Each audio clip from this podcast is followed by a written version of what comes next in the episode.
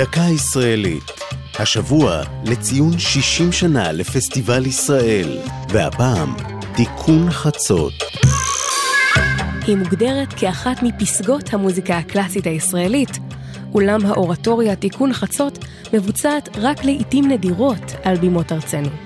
מלחינה מרדכי סתר, יליד רוסיה, שעלה ארצה ב-אלף תשע מאות עשרים ושש, נחשב אחד האבות המייסדים של המוזיקה האמנותית בארץ.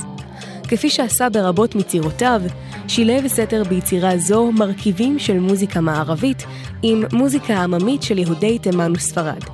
תיקון חצות נכתבה במשך שנים מספר, ולצורך כך למד סתר את נוסחי תימן לפיוטים, וכן טעמי המקרא ותפילות. את תמליל היצירה כתב מרדכי אחר, המשורר מרדכי תביב, שליקט מקורות מתפילת תיקון חצות, מאגדות חז"ל ומהתנ"ך.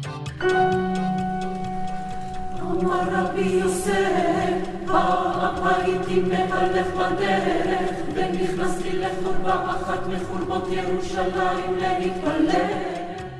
העלילה מתרחשת בנפש המתפלל, העורך ביחידות בבית הכנסת תיקון חצות, טקס קינות ותפילות על חורבן בית המקדש. היצירה הועלתה בשנת אלף תשע מאות שישים ושלוש בבנייני האומה בירושלים, בפתיחת הפסטיבל הישראלי למוסיקה ודרמה, לימים פסטיבל ישראל. זו הייתה דקה ישראלית על פסטיבל ישראל ותיקון חצות. כתבה יובל שילר, הגישה עדן לוי, ייעוץ לשוני הדוקטור אבשלום קור.